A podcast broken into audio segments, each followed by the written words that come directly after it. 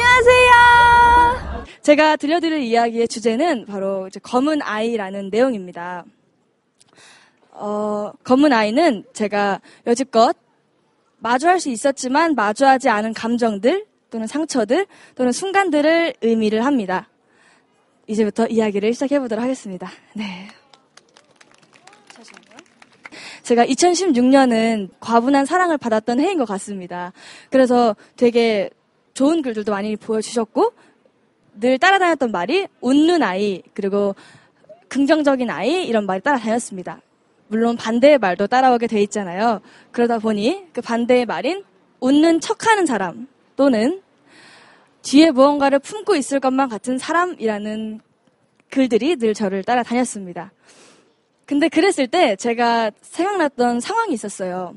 제가 고등학교 2학년 때였는데 무슨 실수를 저질러서 선생님께 혼나던 상황이었어요. 저 심각하게 혼나는 상황이었는데 선생님이 저한테 그러십니다. 세정아, 너 지금 웃기니? 너 잘못 안 한 것 같아? 웃지 마. 딱 이러시는 거예요. 분명 저는 제가 잘못한 건도 알았고 반성을 하고 있었어요. 그래서 어 그게 아니라 하면서 입꼬리를 내리려고 하는데 입꼬리가 바들바들바들바들 떨리면서 내려가지가 않는 거예요. 그 다음 표정을 뭘 지어야 될지를 모르겠는 거예요. 왜냐면 다른 표정에 대해서 전 몰랐거든요. 그래서 표정을 못 지은 상태로 30분 동안 그 자리에 서 있었습니다. 아, 내가 웃는 방법밖에는 몰랐던 사람이구나를 그때 느꼈습니다. 저는 어려서부터 되게 유복하지 못한 집에서 살았었거든요, 사실. 엄마가 많은 빚 속에서 오빠와 저를 키워야 됐던 그런 상황이셨습니다. 저희 집이 한 번도 있었던 적이 없었을 뻔 했습니다. 그래서 할아버지네 집, 엄, 이모네 집, 얹어 살다가 처음으로 월세 자그마한 집을 얻게 됩니다. 그게 너무 기뻐서 심지어 짐 옮기다 말고 혼자 앉아가지고 운 적도 있어요. 그렇게 저희 집은 유복하지 못했었는데 그 속에서 저희 엄마는 그 누구보다 치열하고 열심히 살아오셨습니다. 식당 일도 하시고 우유 배달도 하시고 학원 선생님도 하시고 학습지 선생님도 하시고 그 속에 살다 보니 어린 나이에 저는 감정 표현하는 방법을 점점 숨기게 됩니다. 엄마도 이렇게 살아가시는데 딸인 내가 무너지면 안 되겠다 싶은 마음에 엄마한테 감정을 숨기게 되는 거죠. 그렇게 검은 아이가 제 일부가 됩니다.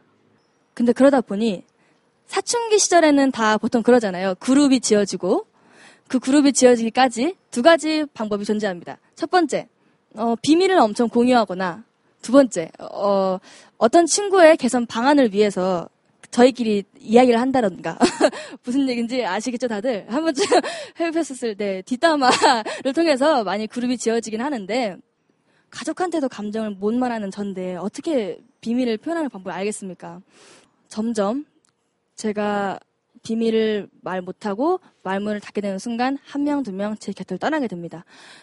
감정도 give and take라고 하는데 저는 그걸 충족시키지 못한 거죠. 그러다 보니까 제 학창 시절은 혼자였던 시간이 굉장히 많았던 사람이었습니다. 그런데 이 이야기를 이제 드리는 이유는 그때와 지금은 굉장히 많이 달라졌거든요. 달라지게 된 계기가 분명 있었거든요. 제가 얼마 전 녹음을 하던 중이었습니다.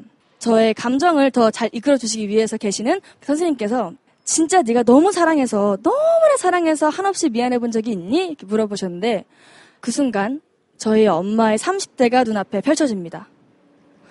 저희 엄마의 30대는 젊은 나이셨음에도 불구하고 저희를 키워야 되는 그 압박감 때문에 정말 힘들게 살아오셨겠죠?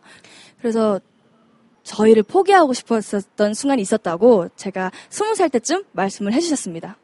사실 엄마가 어느 정도 그 무게를 느꼈을지는 저도 알았겠죠. 근데 받아들이기 무서웠기 때문에 그거를 안 받아들인 채 모른 척 넘어갔습니다. 근데 녹음을 하다 말고 이제 엄마의 무게를 받아들이고 나니까 제가 상상치도 못했던 만큼 눈물이 막 장뜩 나는 겁니다. 여지껏 저는 그 아이를 사실 알지만 안 보려고 했던 거죠. 왜냐면 긍정적으로 살기 위해서는 저의 아픔을 받아들일 수가 없거든요. 가난했을 때 정말 많이 힘들었구나. 내가 그때 미워했을 사람인데 나는 미워하지 않았었구나. 근데 사실 미워할 만했구나. 라고 제 자신의 감정을 받아들이는 거죠. 그러고 나니까 내 감정을 들켜도 부끄럽지 않은 여유가 생기고 전 늘 엄마가 저한테 사랑한다는 말을 하면 그게 부끄러워가지고 뭔가 에, 저도요 이렇게 넘기거나 그랬거든요. 근데 처음으로 엄마한테 그날 진심으로 엄마 사랑해요 라고 보냈었어요. 근데 이게 부끄럽지가 않더라고요. 웬일로. 이게 다 그렇게 받아들였기 때문이겠죠? 사람마다 각, 다 각자 다른 검은 아이는 존재할 거라고 생각을 해요. 여러분들도 여러분의 검은 아이를 두려워하지 마시고 여, 러분만의 방법만으로 그 검은 아이를 마주해 주셨으면 좋겠습니다. 이상입니다. 아, 네. 질문 잔뜩 해주셔도 돼요. 마음껏 물어봐 주세요. 네. 검은 아이를 받아들인다고 하셨잖아요. 그 이후로 감정 표현이 좀 더 솔직해졌다고 하셨는데 그런 것에 대해서 좀 더 구체적으로 말씀해 주실 수 있는지. 제가 아이오아이란 친구들을 곧 헤어져야 되잖아요. 처음에 저는 이 검은 아이를 받아들이지 못하기 때문에 그 아이들에게 적당한 선까지만의 감정을 줍니다. 근데 검은 아이를 마주하고 나니까 그 아이들에게 더 표현하게 되고 그 아이들을 생각하게 되는 시간이 많아져요.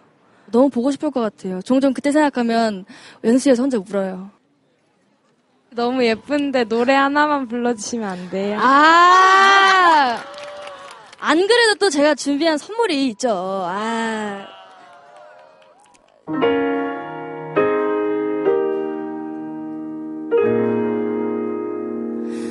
완만했던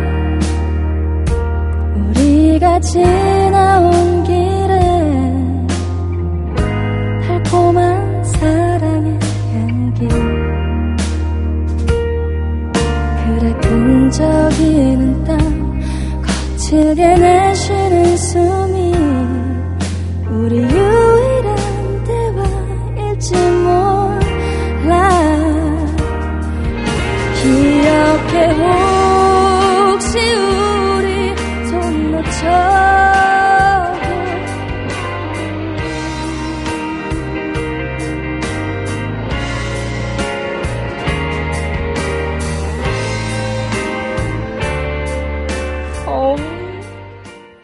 뜬금없이 제가 이렇게 감정이 많아졌다니까요. 여러분 검은 알을 받아들이면 이렇습니다. 아, 아 헤어지기 싫네요. 아. 이제 여기까지 질문을 받아야 될 것 같고요. 오늘 여기 같이 들어주셔서 너무 감사합니다. 감사합니다.